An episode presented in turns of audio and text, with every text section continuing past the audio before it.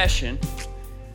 Around eight, 18, I became a Christian. And as soon as I became a Christian, one thing that I really loved was hip hop. So I thought, put two and two together, I was like, man, I'm going to become a Christian hip hop artist.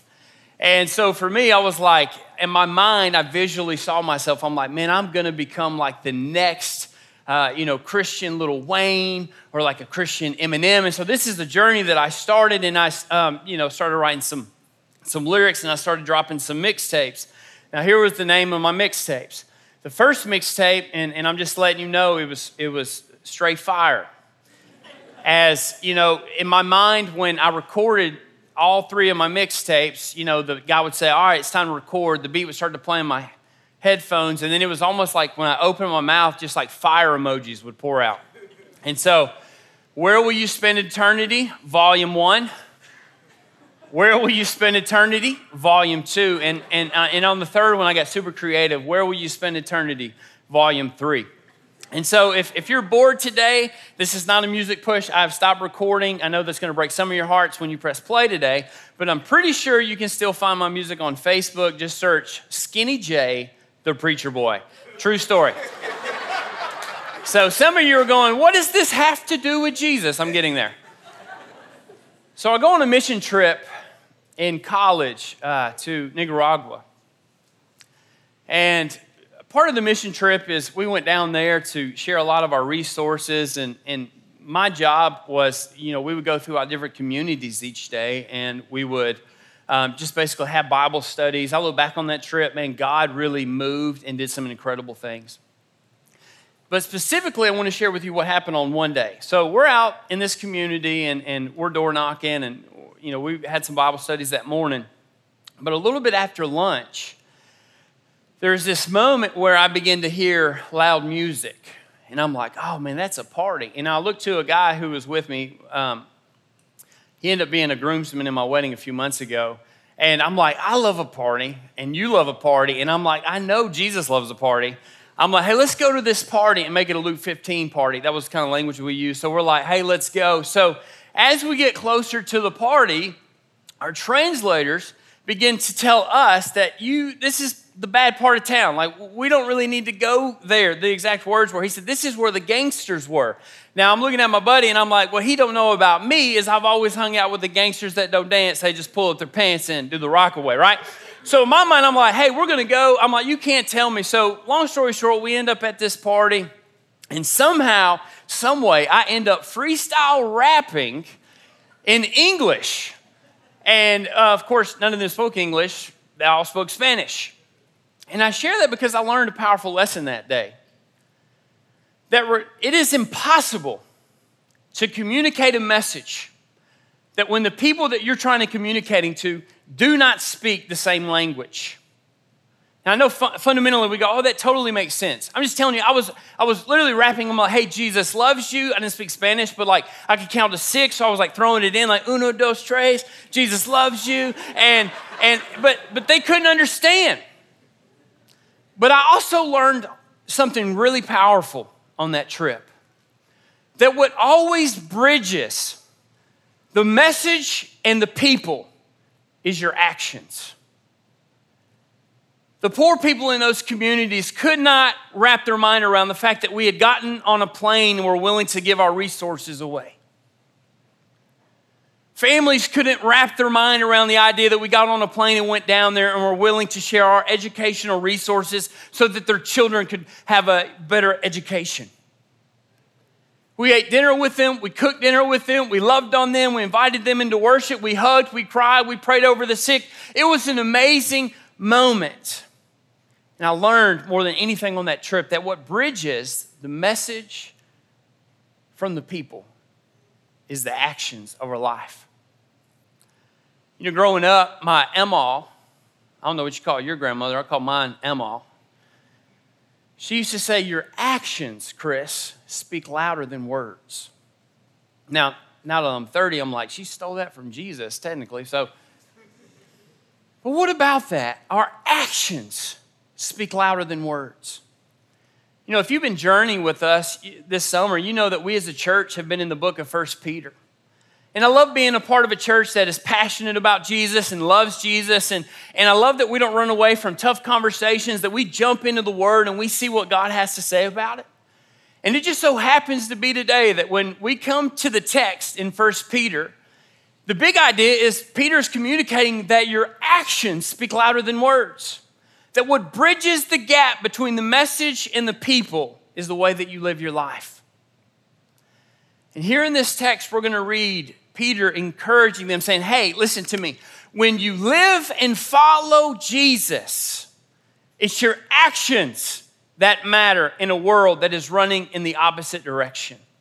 Let's look to 1 Peter chapter 2. We'll start reading here in verse 11. Now, if you're a note taker, I want to kind of give you the three movements of the text that we're going to be in. The first movement that we're going to see is this idea that we're supposed to be spiritual foreigners. The second movement that we'll see in the text is this idea that we need to make war against the sin in our life. And then the third is we need to live the good life. In other words, we need to live the Jesus life. And so when we jump into 1 Peter chapter 2 and verse 11, we're going to start really tackling that first movement that we see in the text this idea that we're supposed to be spiritual foreigners. Look to the text with me. I'm, I'm going to read the whole thing. He says, Dear friends, he says, I urge you as foreigners and exiles to abstain from sinful desires which wage war against your soul. He says, Live such good lives among the pagans that though they accuse you of doing wrong, they may see your good deeds and glorify God on the day He visits us. I want to talk about that word foreigner. You know, when a foreigner comes into a land that is not his, fundamentally, don't we understand or don't we grasp that they're going to walk different, they're going to live, they're going to talk, they're going to act differently, right? And just a little just want to pause for a second before we continue. I just want you to know that one of my favorite parts of heaven is that every single person there isn't going to share my skin color. And one of my favorite parts of heaven is that not only are we not going to share the same skin color, but the one thing that unites us is that every single person in heaven had a moment where they were lost and dead in their sin, and Jesus Christ met them in their brokenness. And because of that moment, it radically changed the trajectory of their life. I can't wait for heaven. And Peter says, Listen, you're supposed to be a spiritual foreigner. As a Christian, you're supposed to live different, act different, and talk different. He says, You're a spiritual foreigner. That's interesting. Look back to the text. He says, Dear friends, I urge you as foreigners and exiles. You notice that he's honest, he's kind of pointing us to the idea that like this is an identity, something that we that we need to like come under. You know, I just want to share just a couple snapshots of, of just early on in my faith where it became abundantly clear to me as an individual that I could either become a spiritual foreigner, meaning I could on this earth live different, act different, and talk different, or Jesus could just be something I did on Sundays. Now, I remember becoming a Christian at age 18, and naturally, when you become a Christian, you just can't stop talking about Jesus. But the truth was, I couldn't stop talking about Jesus. I knew I loved Jesus. I knew I wanted to walk out Jesus. But then also, there was this part of my life I just didn't want to sacrifice. And so my best friend from uh, elementary school, I remember just constantly saying, Hey, will you come to church with me? Will you come to church with me? You come to church with me. And just one day, I remember we're sitting there and we're getting high together. And uh, I, you know, at the moment, I'm like, I can't see why he won't go to church with me.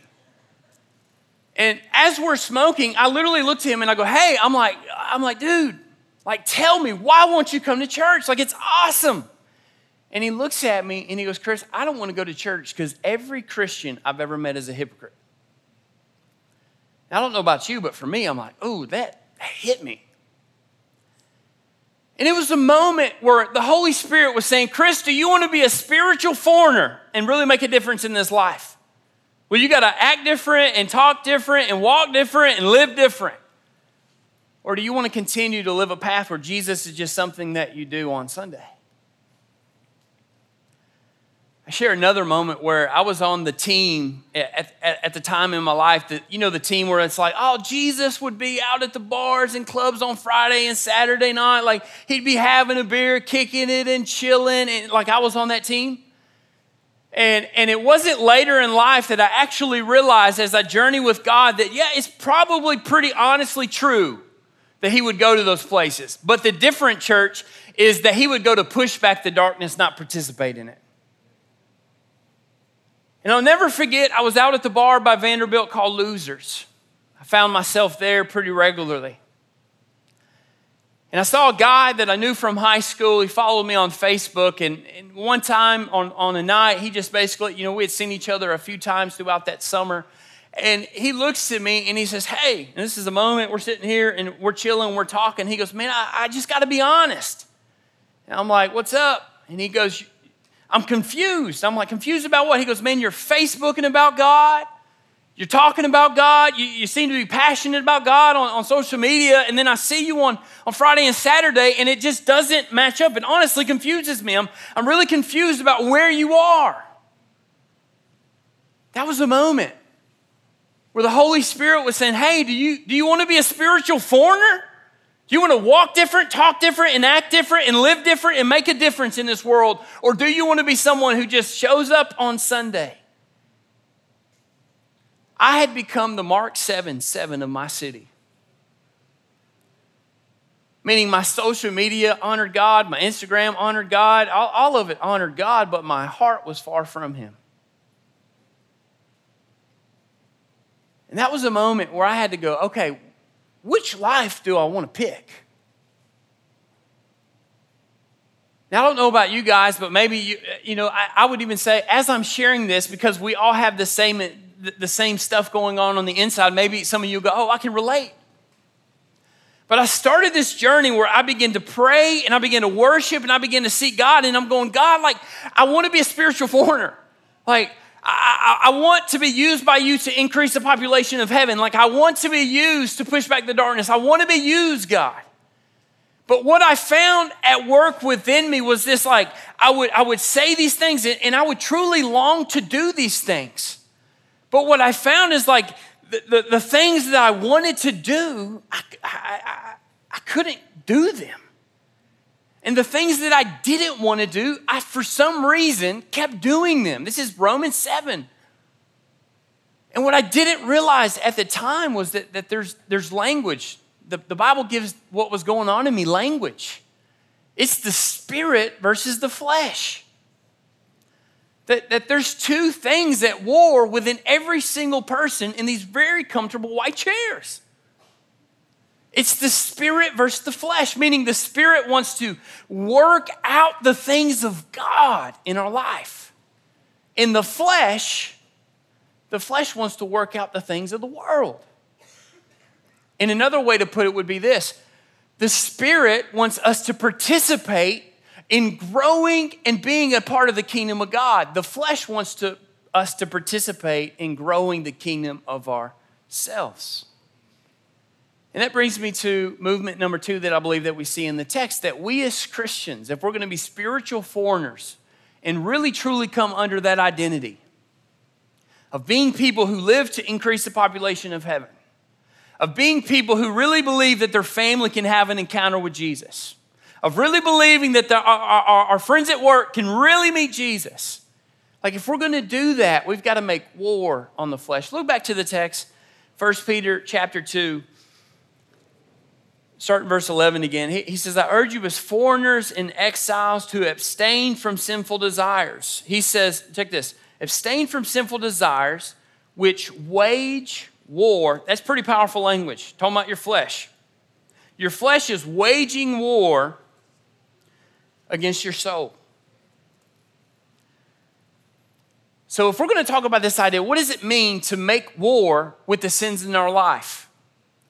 Well, here's a concept that really has helped me, and I hope that it encourages you, and I hope that it helps you. Because if we're going to be people who make war on our flesh, it was like, well, how do we do that, Chris? How do we do that, God? How do we make war on the flesh? Here's a concept that helped me. If you want to write this down, remember it's really powerful. Whatever you feed grows, and whatever you starve dies. If you feed the Spirit, you will grow in the things of the Spirit, And as you grow in the spirit, you will find more and more freedom. And then one day you'll look up and you don't recognize your life because you're free from a sin that you never thought you'd be free from. Or you can continue to feed the flesh, ignore the spirit. And here's, here's the most powerful part about it we get to choose. The day that God decided to put a tree in the garden, that was the day He said, I ain't gonna force it, you get to choose. A few weeks ago, I had this really hard moment where I was in the gym, and I'm in the gym, and I realized, I'm like, man, I'm coming to the gym, I'm hitting the gym hard, I'm, I'm putting in the work, I'm, I'm doing everything that it takes to actually reach the goals that I would like to see uh, uh, come, to come to fruition in my life as far as working out goes and being healthier. But then I realized, man, I'm like, I'm, I'm doing this, but then I leave and I continue to put junk in my body. Now, I'm just gonna tell you, hey, I love me some Jeni's. My wife got me hooked. I'm telling you, like, I don't need other flavors. I just need Brambleberry. Like, I'm gonna stay in my lane. Like, Brambleberry Lane, you can find me all day, every day. Now, at work earlier this week, we were talking about, you know, what are like some, like our guilty pleasure food. I'm like, man, when, when my wife's not home, I, will take like 20 Oreos, I'll put them into the biggest bowl, pour milk, and eat them as fast as I can. Like, don't judge me. I love Oreos. But here's the reality I love how it tastes on my lips, but I hate what it does to my hips. How many of us have ever been at the gym before? You bought the new shoes. You got the, you got, you got the nice little workout pants. If you're a girl, I don't know if you're a guy, whatever. You go to the gym and you start to cast vision. You're like, man, I'm by the time I hit the beach in about a week and a half, I'm gonna have them abs. I'm, I'm telling you, I, I don't know, it's gonna be a miracle. The Lord's just gonna bring it down. Maybe you're in the gym and you're listening to a sermon while you work out. I call that getting swole and saving souls. Y'all can, it's patent it, don't steal it. But how many of us have ever been at the gym? We're casting vision, we're gonna get there, we're gonna do this, and next thing you know, we leave and we're like, can I get a beefy five layer burrito? Why? Because we love how it tastes on our lips, but we hate what it does to our hips. And the truth is, is that we can come to church and we can get the new King James Bible, ESV, NIV, whichever one you like or whichever one you prefer. You can listen to the Christian worship, new songs every time they come out. And there's some straight fire out right now. I'm just letting you know. Chris McClarney, I don't know him, but I've been listening to it. It's awesome. Check it out, Apple Music or Spotify. Don't want to uh, segregate there. But here's the truth we can come and we can lift our hands and worship. We can say, Oh, amen, come on, preach it, brother. But at the end of the day, guys, that when we leave, whatever you feed grows and whatever you starve dies.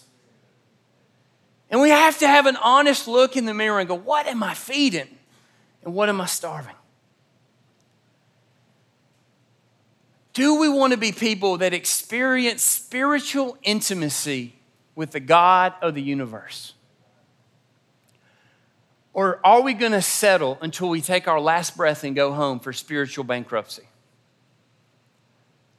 If we want spiritual intimacy, we've got to be people that start feeding our spirit the good stuff and start starving our lives to the bad stuff. The cry of God's heart is for the world to be able to look to the church and see Jesus. And I don't know about you guys, but man, I, I want to be a part of a revival, man, that my great grandkids read about.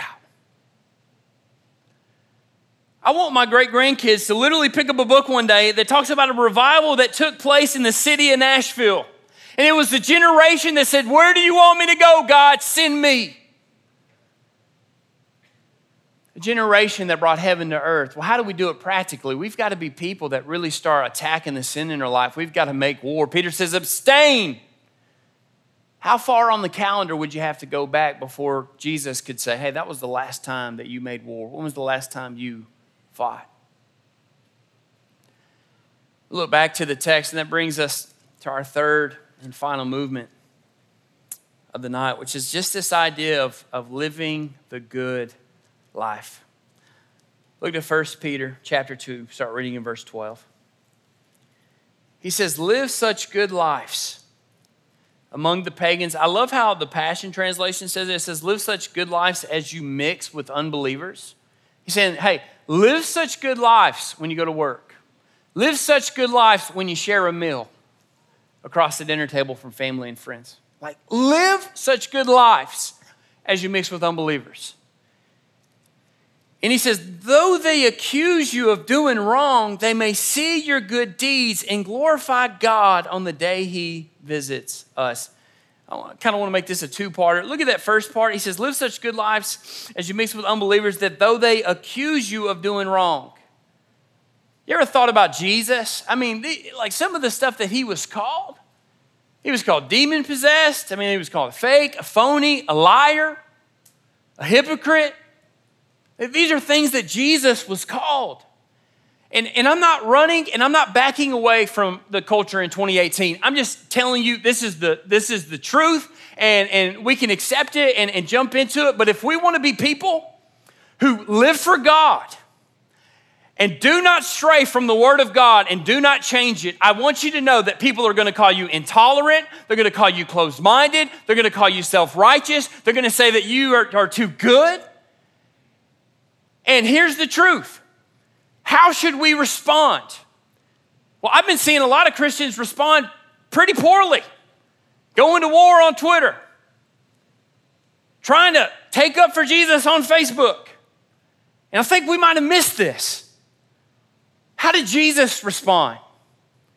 Jesus responded with his life. They could accuse him. He said, Taste my fruit. They could say what they wanted. He said, How does the fruit of my life taste?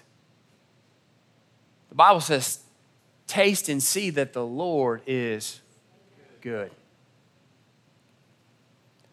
You look back to the text, he says, You do this so that they may see your good deeds and glorify God on the day that he visits us. This is, this is really powerful. I was in teaching team on Thursday, and as we were discussing this, it really hit me because I'm like, man, I've, I've heard this language before. I've, I've heard this before, and I'm going, where have I heard this? And then it, and I'm like, oh, Jesus' first sermon. And Peter would have been and have heard that sermon too. And, and you go back to Matthew 5, you look at verse 13. Jesus says, You're the salt of the earth. How many of us know that you can't force Jesus upon someone? That you can't make them a follower of Jesus. Like, like you can't do that, but Jesus says you're the salt of the earth. Hey, church, we can't make nobody drink, but I'm telling you what, with your life, you can make them thirsty. He says in verse 14, You're the light of the world. How many of us know that a lamp, which was created, its purpose is to bring light in the dark? How many of us know that it won't work until you plug it into its power source? We've got to be Christians that start plugging into the Holy Spirit. We got to be Christians that start plugging into our power source.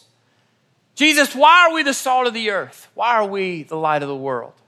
You go to verse 16, he says, So that when people look at your life, they can see me. Wow. Go ahead and get the, uh, ask the band to come back up. Have you ever thought of why people follow Jesus in the Bible? I was thinking about that earlier this week. You ever thought about it? It's, it's actually really profound if you think about it. I mean, we're talking about thousands and thousands and thousands of people would literally uproot their entire life. And here's what's so crazy they had no idea where they were going, they just wanted to be close to Jesus. And I'm like, oh, wow. Now let's take it a step further especially carrying this idea of we're supposed to live the good life, live the Jesus life. I started wrestling with this idea of them leaving. Now, this is crazy. So, Jesus, he says, I speak in parables. And if I'm being honest, this was a text that never sat right with me. Jesus said, I spoke in parables so that they wouldn't understand. And I'm like, that makes no, it literally makes no sense. I don't preach on Sunday so everyone can leave confused. And he says, I spoke in parables so that they couldn't understand. Now, think about this. They really didn't grasp the depth of the message of Jesus. And yet, thousands and thousands of people were willing to uproot their entire life to follow him. Why? Because I think what Jesus was trying to teach us is that what bridges the message from the people is our lives. And some of you tonight go, God wouldn't want none of me if he saw my life. And this is the moment where I invite you in to meet a God who is so in love with you. That Tinder date you went out on pretty recently, had too much to drink, and you ended up sleeping with the person, God's seen it. The way that you turn to shopping the way you turn to food every time life has got you stressed out, instead of turning to God, I want you to know He's seen it. The attempted suicide. After you did it, you felt no worth, felt like no God would never want. I'm telling you, He's seen it.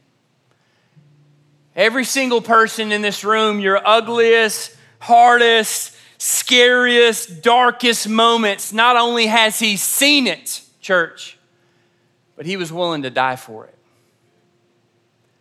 And he died so that every single person, no matter what neighborhood you come from, no matter what your skin color it, it is, no matter what language you speak, no matter how broken your past, no matter what age you are, he died so that every person who says, I want to follow, I want to be with God, I want to know him, I want to be close, I want to be intimate, whoever confesses and follows the Lord, that one day that they could be with him on the other side of this life. Everybody, go ahead and stand with me. Here in a few moments, we're going to take communion around the room. And I would just ask that if you feel comfortable, get, get with some people, maybe some of the people that you came with, and start to have a conversation about this idea of whatever you feed grows and whatever you starve dies. Let, let me get real practical about what that might mean. Some of you might have a conversation if you're comfortable. And and you might say i'm just i'm giving two examples. There's so many different things that we all struggle with. Hey i'm imperfect too. Maybe that, that, that conversation goes man I, I, struggle with porn. And that person goes okay you struggle with it. So so what makes you what, what are the things that lead you to that? And maybe they go oh man like recently it's been netflix everything that Netflix has released lately, I, have clicked on it and it's got it's just it's got porn in it, and then it leads me into porn. And maybe the person would just say, "Hey, can I pray for you?" And maybe the way that you would starve the flesh is to take a season of life, stepping away from Netflix. Another practical conversation might be, "Hey, I struggle with gossip." And it's easy for me to talk about other people's lives because when I do, it allows me to ignore the brokenness in mine. And maybe the person goes, Hey, if you want to starve the flesh, maybe you stop reading gossip magazines. Maybe you stop watching shows that have gossip built all around it. Like, maybe you take a step away from that for a season so that God can heal you. Whatever we feed grows, and whatever we starve dies. If you need prayers, we're going to have people over by the respond banner. We don't have to hear your story. Just say, I need prayers. We'll pray for you. God loves you. Let's pray, and then we'll go to the tables. God, thank you so much for Jesus. Thank you for second chances and third chances and fourth chances. God, thank you that in the middle of our mess, you're, you're, you're telling us how much you love us. In the middle of our mess, you're pointing us to greater, you're pointing us to a future of freedom. And I pray, Lord, that you just minister as we sing, minister as we gather in two or three. God, just minister to us, minister, Lord, in the power of the Holy Spirit. It's in Jesus' name that we pray. Amen. Let's go ahead and start making our way to the tables.